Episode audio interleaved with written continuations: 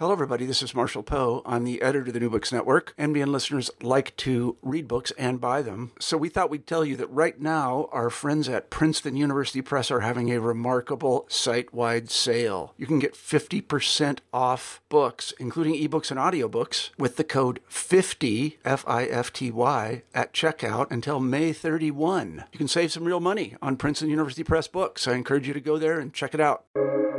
Welcome to the New Books Network. Welcome to New Books in Economics, a podcast channel of the New Books Network. I'm Tim Jones, and my guest today is Ewald Nowotny, the author of Geld und Leben, probably best translated in its context as Your Money and Your Life, published in October by Braumuller. Professor Nowotny today calls himself an independent economist, but for 11 years from the collapse of Lehman Brothers until September last year, he ran the Austrian National Bank and was a high profile member of the European Central Bank's Governing Council. A professor of economics in Vienna and Linz, he was elected to the Austrian parliament as a Social Democrat in 1978. He has served as a vice president of the European Investment Bank and as CEO of private bank BAWAG before his nomination to the central bank in 2008. As the title of the book implies, it's a description of growing up in post war Vienna and of a political and literary education as well as a, t- as a memoir of a turbulent decade in European banking and economic policy making. Ewald, welcome to the podcast. Good morning, Tim. Glad to hear you. Um, many people have passed through the ECB's governing council since its creation, but only a few have written about the experience, and nobody, to my knowledge, has written both a policy making memoir and a personal autobiography. What made you decide to be the first one to do this? Yeah, this was exactly my idea. That I think it might be of interest uh, to give a bit of an, uh, information uh, about how how do you reach your decisions. Uh, who is uh, the person uh, behind the official side? What is the education? What is the political development? And of course, you cannot generalize this. So I concentrate on my own experiences in these three areas uh, the area of uh, economic theory, so as a professor, uh, the area of politics, and the area of banking. Yeah, and as I alluded to at the beginning, um, you explain that the title is a reference to the old threat from Highwayman: "Your money or your life," yes, and that you you, you wanted to challenge the idea uh, the idea of antithesis, you know, as as a philosophy of life. Could you could you explain more what you mean by that? Uh, perhaps it was a bit uh, simpler than that. Uh, it was uh, just that, uh, of course, in my in my life, in my career, I had to do a lot uh, with money, money affairs, and in fact, as I'm showing in this book, I'm interested in monetary affairs since my kind of uh, childhood already. Uh, but uh, this is based on lifelong experiences and uh, in, a pri- uh, in private experiences it was for me very important also to show in this book uh, that you are not kind of doing this alone but that you are part of a, a, group of people who help you starting with your family starting with your friends with, uh, in, in my case, it was very important for me that uh, as an academic, I had been assistant to Professor Kurt Rothschild, so where I learned uh, a lot both for life and for economics, mm-hmm. and so this combination was what uh, uh, was my idea about writing this book. Yeah, and alongside your academic career, you you made an early commitment to social democratic politics and ended up as a as an elected politician in in, in your mid thirties. Can you tell us how that came about? Um, your your proximity to to the very famous Chancellor Bruno Kreisky and how much those politics still inform uh, inform your your worldview. Yes, this is something I describe. excuse me. I describe in this in this book. Uh, on the one hand, of course, uh, my my family is a kind of uh, bourgeois family, mm-hmm. but uh, both my father and uh, my mother had been already social democrats. uh, the first uh, in this uh, family life. So of course I grew up in some way with these with these ideas. I then, at a rather early start, became as a student already. Um, I worked with the Austrian trade union movement as an economic assistant. Uh, so I came in touch with this, uh, let's say, with the practical side. And uh, then in my student uh, times, I became a member of the Social Democratic Students. When I then moved um, uh, to the University of Linz, I kind of abandoned uh, politics for quite some time. And uh, then I was uh, kind of called again as an economic expert by Chancellor Kreisky, whom I knew since quite some time, and I was a good friend with his, his son Peter. Um, and um, as I say in this book, I was not too eager uh, to mm. enter politics because I felt very comfortable in my uh, life as a professor. And I remember Bruno Kreisky saying to me, You are much too young uh, to live a comfortable life. and uh, kind of accepted this that one has a certain duty uh, to to the public. And so for about 20 years, I had kind of a double life. On the one hand, as a professor, I was fully active as a, teacher, first at the University of Linz and then at the Economic University of Vienna, uh, and as a member of parliament, where I became the chairman of the finance committee. Yeah, it seemed to me that in the book there were two um, areas where perhaps your social democratic politics are, are, are still present. One, one was several times you talked about how Portugal was a uh, a good example, in v- your view, of a pragmatic uh, middle ground between fiscal consolidation and the need for for growth expansion.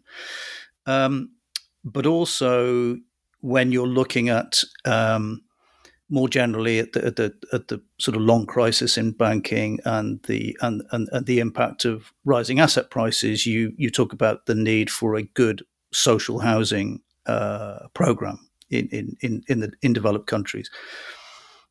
Am I right in picking out those two areas of where your politics are still present in your in your economic views?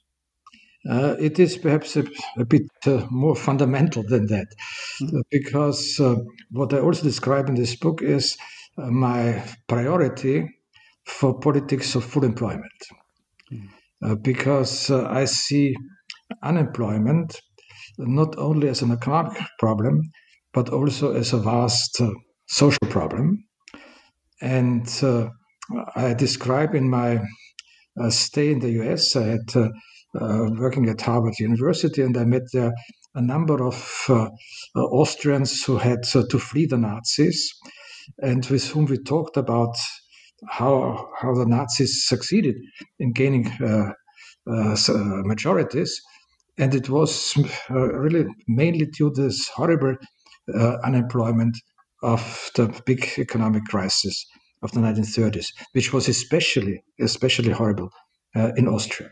So for me, uh, a policy of full employment is an economic issue, but very much also a social issue and also a political issue.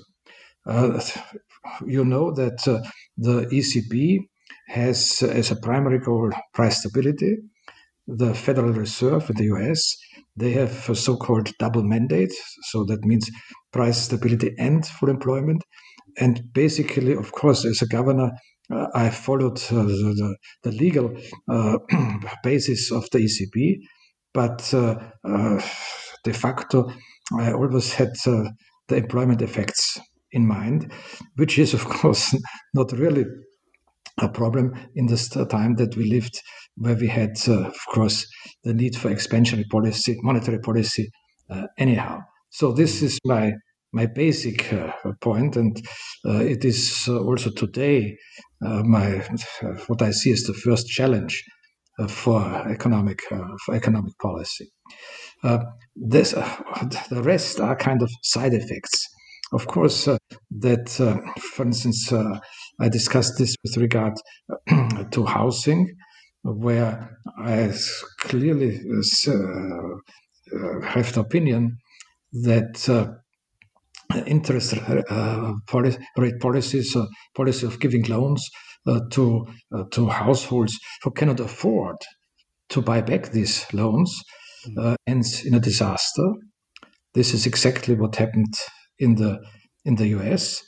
Uh, with uh, uh, this this was kind of a politically oriented policy to to afford to make housing affordable for poor, so to make them let's say, closer uh, to to bring them in in the capitalist uh, surrounding.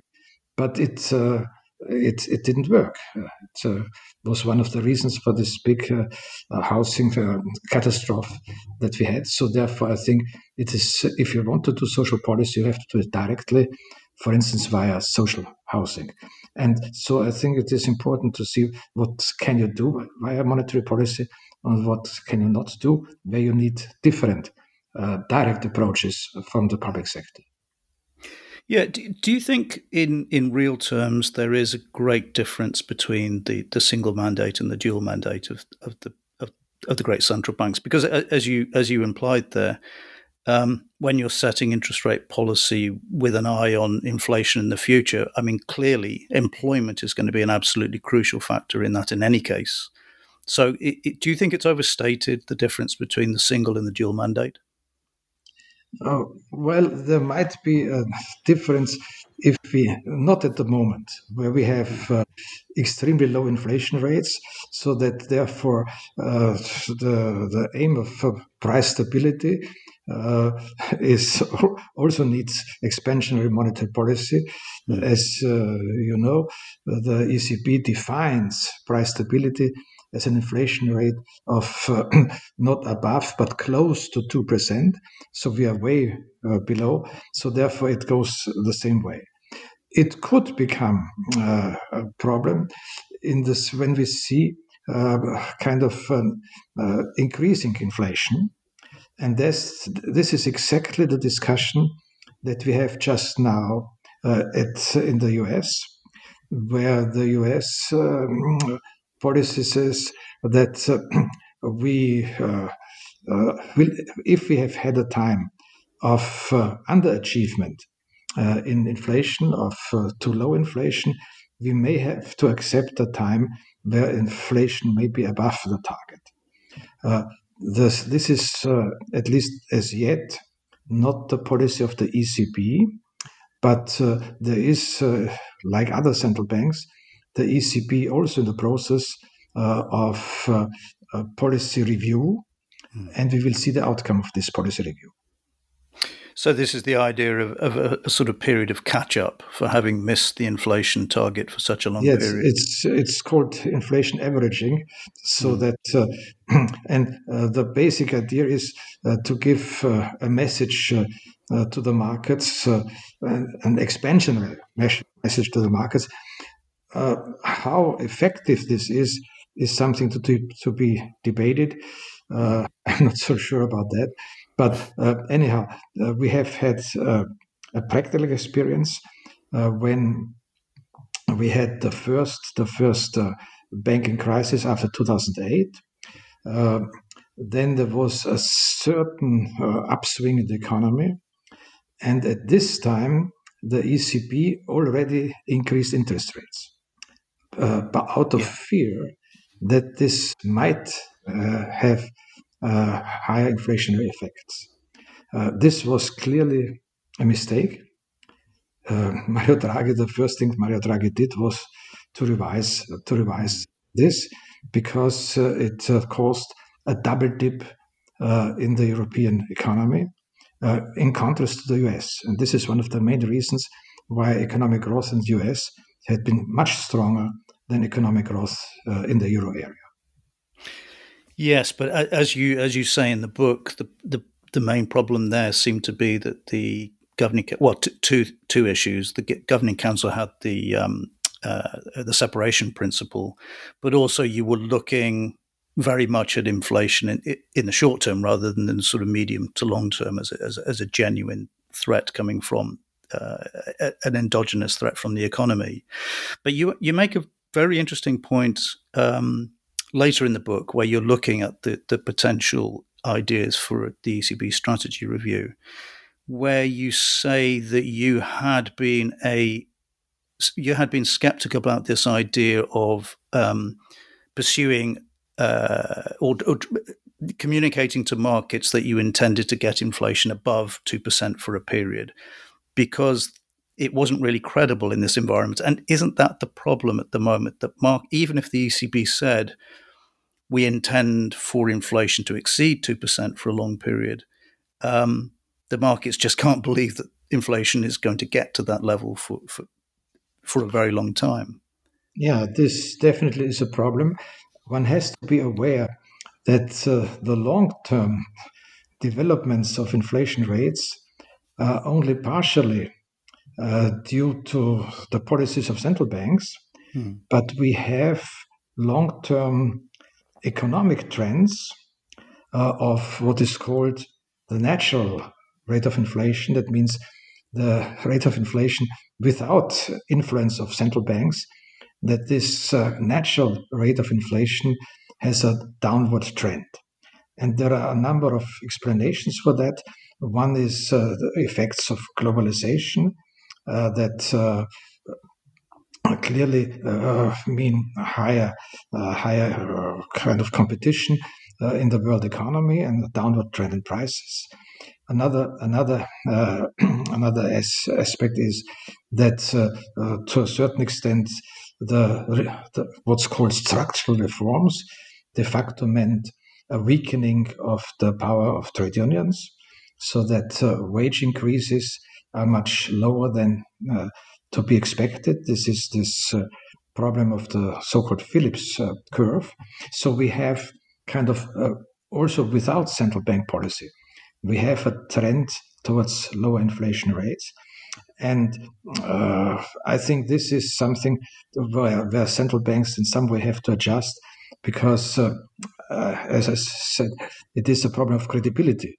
If you have an inflation goal where you pretty are pretty sure that you will not achieve it, even let's say in the in the medium term. Yeah, yeah. Eh, well, I recommend any ECB watchers to read this book, in particular, chapter 17, the, the life of a governing council member. And, and here you take us through the two to three day experience of attending the meetings in Frankfurt and, and, and really how this changed between the presidencies of Jean Claude Trichet and Mario Draghi. Could you expand on this uh, for, for, for, listeners about how how the process changed during those those two periods? Well, of course, uh, you see, the governing council uh, consists of uh, uh the the governors of the uh, European central banks that are part of the Euros, the euro area, and the executive board of the ECB. So this is a group that is, of course, has also some kind of group dynamics, like every group, and it is a group where we have kind of different uh, traditional tradi- traditions to follow. So we have, of course, let's say the group of uh, what had been called the hard currency countries. That means uh, Germany and the countries that uh, historically had pegged their currency to Germany, like uh, the Netherlands and also like like Austria. Uh, we have, of course, uh, the, the, group of the southern countries, and it is always a great challenge to kind of to combine these different traditions. with uh, Trichet, uh, he took great pains uh, to get at kind of an uh, unanimous agreement. So we had rather long sessions, and at the end of the day, I think we reached some compromises. Uh, Mario Draghi uh, had kind of a different approach, especially in, in, the later years of his tenure, where he wanted to reach quite fast results and uh, was more prepared also to take a vote and to have uh, majority decisions. So that uh, makes quite a substantial difference for the total uh, kind of atmosphere of a group. Um, as far as I understand now with uh, Madame Lagarde, I think she's again more uh, trying to get this um, more uh, kind of compromise oriented approach. And in any case, in this uh, time of a big crisis as we have it now with uh, COVID, it is quite clear that uh, there is de facto only one sensible approach. So there would not be many differences in the governing council. It is in times that are kind of more normal times that these different approaches uh, may appear.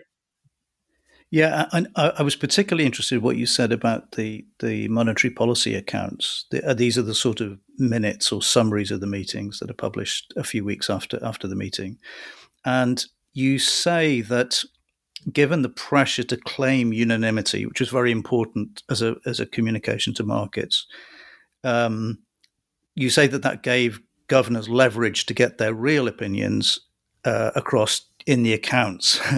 was that a very common maneuver by, by people?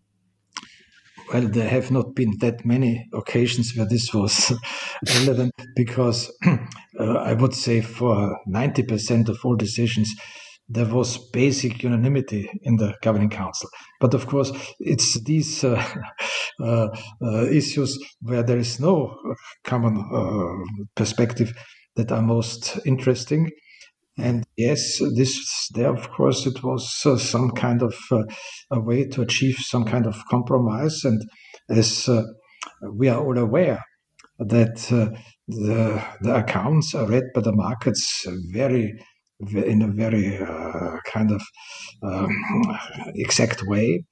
Uh, one one really has every every word has a meaning uh, I think it's even more important uh, in the report of the president uh, before he has his press conference after a monetary policy uh, meeting of the governing council. Uh, this uh, this written report is something that is also discussed before before the president reads it um, to the to the journalists. And again, here every every single word may give a message to the markets. So it is something that you, very, you really have to take your time uh, to discuss it. And this was exactly the main field where there have been mm, some some discussions. Is there a, is there a structural problem here in the sense of the and you do touch on this the the very large size of this committee um, that eventually led, for example, to the frustration of Draghi that that you say that he he developed a kitchen cabinet, and and and the wider committee uh, ended up being sometimes ignored. So, yeah. you know, if you if you were starting again, would would would the council be smaller? Do you think? it would be very difficult to uh, to achieve uh, this, uh, uh but uh, there could there, there would be another model. Uh, as you mentioned, I had been for some time a vice president of the European Investment Bank, mm. which is also a European institution. In the, in the European Investment Bank, we have, uh, let's say, a two class society in some way that uh, the big countries have are permanently represented at the executive board and the smaller uh, the, the smaller parties uh, the smaller countries uh, are part of constituencies. So that, uh, let's say, five smaller countries together have form a constituency, and they have uh, then a member in the executive board. Hmm. that is, and this is a bit also the same as we have it in the International Monetary Fund. that might be perhaps more uh, effective in some way.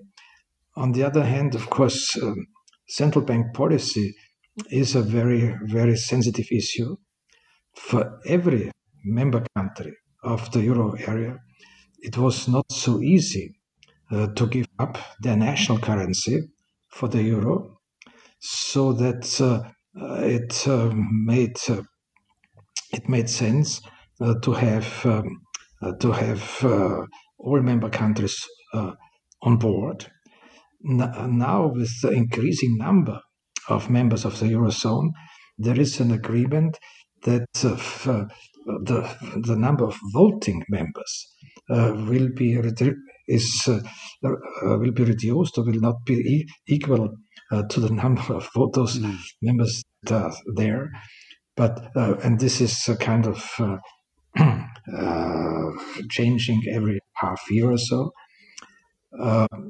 It doesn't make much of a difference because still, and I think this is correct, you are able to sit on the table. So I think this is uh, uh, as one has to see uh, monetary policy. We have this very specific issue that in the EU system, monetary policy is a European affair, at least for the euro countries, uh, which I think is a very good thing and which is a progress, but still means that there has to be some kind of representation.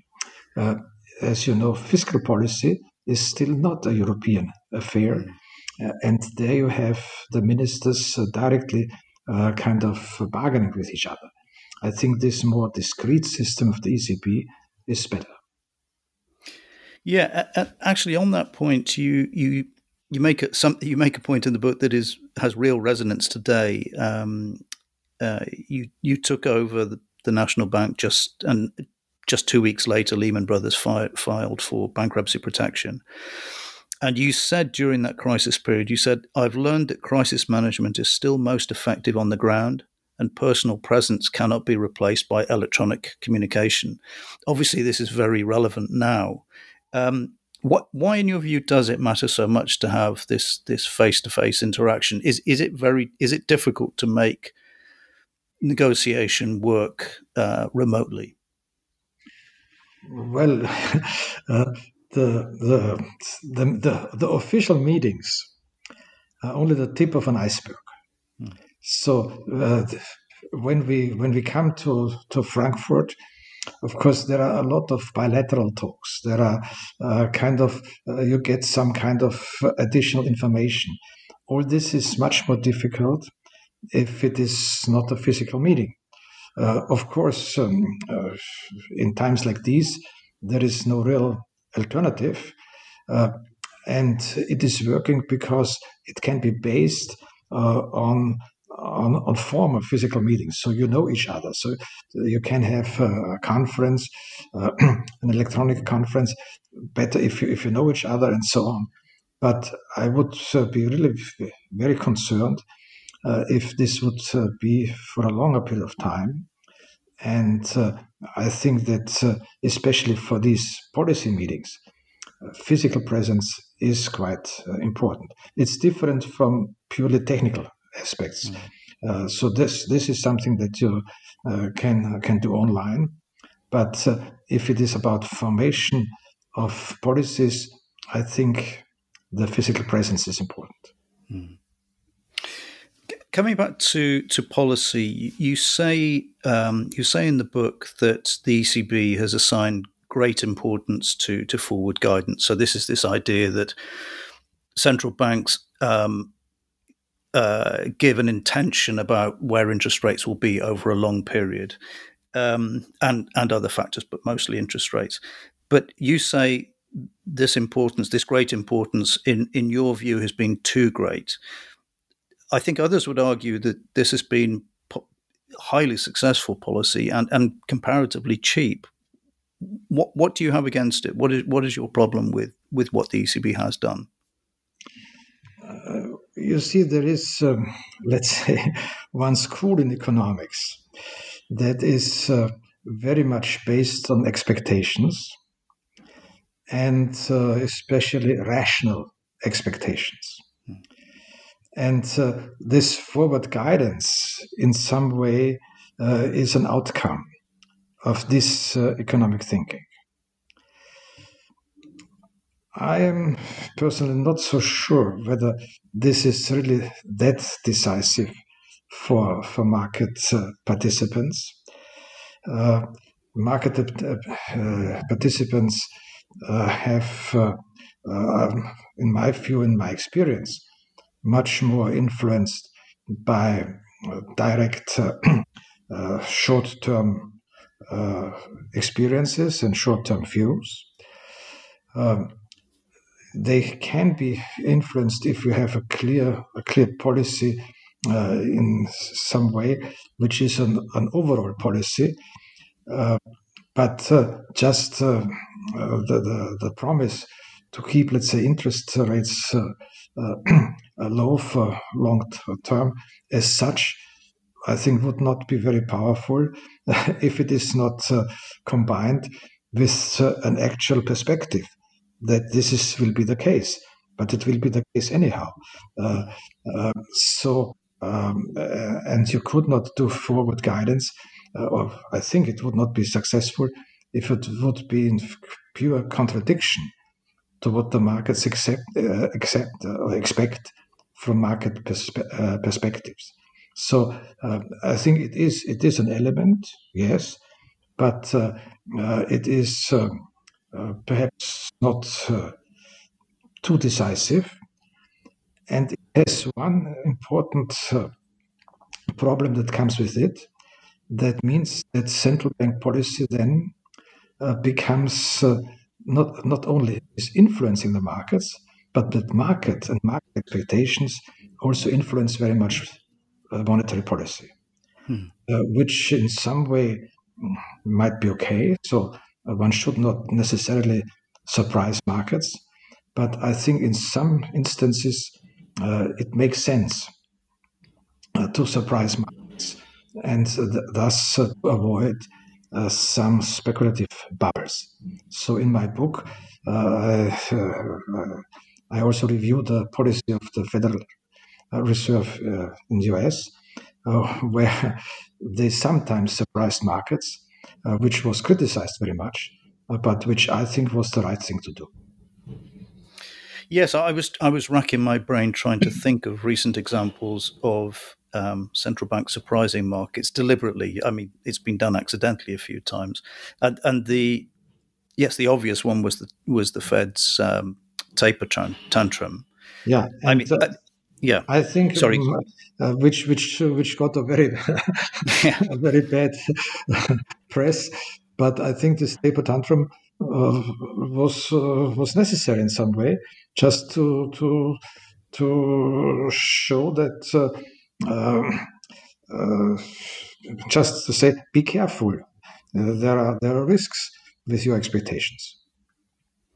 Do, do you think once we're coming out of this crisis, the market will do its own work for it in the sense that um, the, the the negative impact this year has been so enormous that the market expectations for a bounce are actually quite uh, heavily optimistic, which means that expectations will, in all sorts of areas, including interest rates, will probably uh, change very quickly as well. Um, or, or, do you think that that central is there is there a danger of um, the central banks implying that uh, rates will stay much uh, at these kind of rates for a much longer period? Well, of course, just now we have a huge uh, amount of uncertainty. So, so therefore, as long as as we have this, I think uh, the policy of the central banks has uh, to be uh, to try to reduce uncertainty. The first point is really to provide liquidity uh, to more or less unconditional whatever is needed. and the other one is in this case also with regard to, interest rates to have a policy of long-term low interest rates. So I think in this in this kind of uh, very deep crisis, it is uh, quite obvious, and I think there is also no no major differences uh, among the members of the governing council. Things get more more diverse uh, if we have uh, uh, a change the better, and especially if this economic improvement is not uniform, but some countries getting out of the crisis faster than others. And then I think then we will have to, uh, this will be a time of perhaps uh, difficult discussions. But I'm, I'm afraid this will yeah. come at a much later later date. Yes. Well, you say something quite intriguing actually toward, towards the end of the book, where you you uh, you say that your views are close to those of Adair Turner, uh, the idea of partial direct central bank money creation. are you implying there that the the pandemic related asset purchases should essentially be forgiven or, or, or retired. What, what are you implying when you when you make that uh, comment? Well, what you see is, of course, that uh, as a kind of uh, side effect uh, of uh, the crisis, uh, we have a huge increase of public debt. Uh, and this huge increase of public debt poses no problem as long as we have very low interest rates. But it would be, I think, dangerous that uh, therefore the, the volume of debt is kind of dictating interest rate policy. Hmm. And therefore, I think it makes sense to make a distinction between these two elements. And so that a part of this uh, public debt is uh, public debt, uh, would be public debt uh, to central banks. Uh, the, the problem of monetary financing is, of course, that it might have uh, uh, inflationary effects if it is not properly controlled. And I think that uh, the ECB is the most um, independent central bank of the world because uh, the independence is enshrined in the EU treaties, hmm. and there is no way how to change these treaties. This is different from, let's say, the US, uh, where uh, the independence of the Fed is uh, based on American laws, and these laws can be changed. So therefore, the ECB is really independent, and therefore a certain amount of uh, uh, monetary financing could be done via the ECB without uh, problems of dangers of inflation. So, for instance, what I allude is that, for instance, the financing of the ESM, of the European Stability Mechanism, is I think there is no real good economic uh, foundation why it has to be done on the capital markets. I think this is something that uh, could be done by the ECB, via the ECB, because it is something that can be controlled, uh, so to be on the on the right way. One has to say, of course, uh, this uh, we are bound by the European Treaty. Again, it will be not not easy to change the European treaties in this way. But uh, as now, let's say, a free thinking economist, I think that this might be a very important element if we want to have to get a new positive equilibrium for the European economy. Yeah, I could see a problem there with the ESM in that uh, during this crisis, governments have been reluctant to go to the ESM. What what instead has happened is that the ECB has stepped in with the pandemic uh, emergency purchase program, and we've had the creation of this new uh, recovery facility that will that will come next year. So realistically, if you were to have a monetary financing solution to this crisis, it seems to me that the only solution would be for the for the ECB to retire the element of the balance sheet that's come from the PEPP purchases. Do you think that would be possible? Well, technically, yes. Legally, it would be a, a challenge, of course. Yeah. Uh, and uh, uh, but uh, I think, and therefore, it, it, it is not a. It will be a very long process of rethinking in this way. But one has to be aware that the situation of a single member country of the Eurozone is very different from the situation of a country that has public debt in their own currency, like the US, like Japan. Uh, in these cases, uh, there is never kind of a default risk because uh, rightly so, markets uh, know that the central bank would uh, would intervene. for a country of the eurozone, the euro is technically a foreign currency. So that means they uh, they cannot create this currency. Uh, they have no access to finance to, to monetary financing. Uh, so that means a country of the eurozone technically can go into default. And we have seen that this is a, a situation where we were very close uh, this uh, uh, in, in some cases. And so, therefore, I think one has to develop some kind of um, additional instruments that uh, create a, a, a, combination, a connection between fiscal policy and monetary policy. But, but in your view, that would probably require a, a, a treaty amendment. Yes, I think one has to be quite uh, uh, aware of that. So it is not something uh, yeah. that uh, uh, could develop into uh, short-term changes. But on the other hand, Uh, you could uh, have some kind of intermediate uh, steps. This is why I bring in the ESM so that you could have some kind of inter- intermediation mm. way that at least as far as I see it, uh, would be in line with the European treaties. And I guess that might in turn make borrowing from the ESM more attractive. Uh, well, this is this is then uh, a different aspect. Mm. as you as you know, the ESM is aware of this problem, and uh, therefore uh, there is uh, the ESM has developed also uh, a lending program that is uh, kind of less stringent than the traditional one. Mm-hmm. the problem with the ESM, of course, is the ESM is not a supranational institution. it is based on it's an, an international institution uh, so that uh, uh, there is it, it, every decision needs the direct agreement of the member countries, in some cases even including parliamentary uh, agreement. So that is uh, kind of a technical problem, but uh, this is in the field of the ESM, and I think basically it was a progress to have this, and it may have now to evolve in some way. Yeah.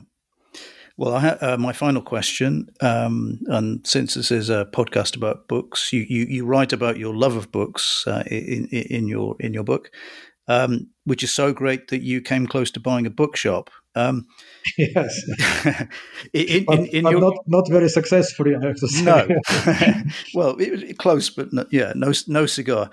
Um, have you during your retirement? Have you had the opportunity to to to to do a lot of read, uh, read, uh, reading both in economics and outside it. And do you have a an economics book, for example, that you've read in the last year that you would that you would recommend? Uh, well, uh, a book I would recommend. It is not a new book, but uh, uh, during now in the last year, I had time to read it in more detail. Hmm. Is the memoir of Ben Bernanke. Oh, uh, okay. Uh, because uh, on the one hand, this is, uh, and this was a bit of a model, of course, not the same, the same kind of class for for my book, because it is a mixture of, of personal memoir and a, kind of a short version of an introduction to monetary policy, and then, of course, a specific discussion of the policy events where he had been. And I think this this combination for me is a very interesting one, and uh, I would think this is a book that should be on the reading list of, mm. of every economics course uh, or monetary policy course at universities. Right, and and uh, a book outside economics that you read in the last year. Uh, I have to say, what I am starting or started is kind of rereading books mm. that I have been uh, uh, reading when I was young, but that are too, uh, too voluminous then to, to read it. And so I've started rereading Tolstoy, uh, War and Peace, uh, ah. which is uh, a really fascinating story. And I'm just, I'm not finished, but I'm just in the midst of it. Okay. Well, today, uh, Ewald Nowotny and I have been discussing his book, Geld und Leben, published in October by Braumüller. Ewald, thank you very much for joining the podcast. Thank you. And thank you for this interesting conversation we had. Thank you.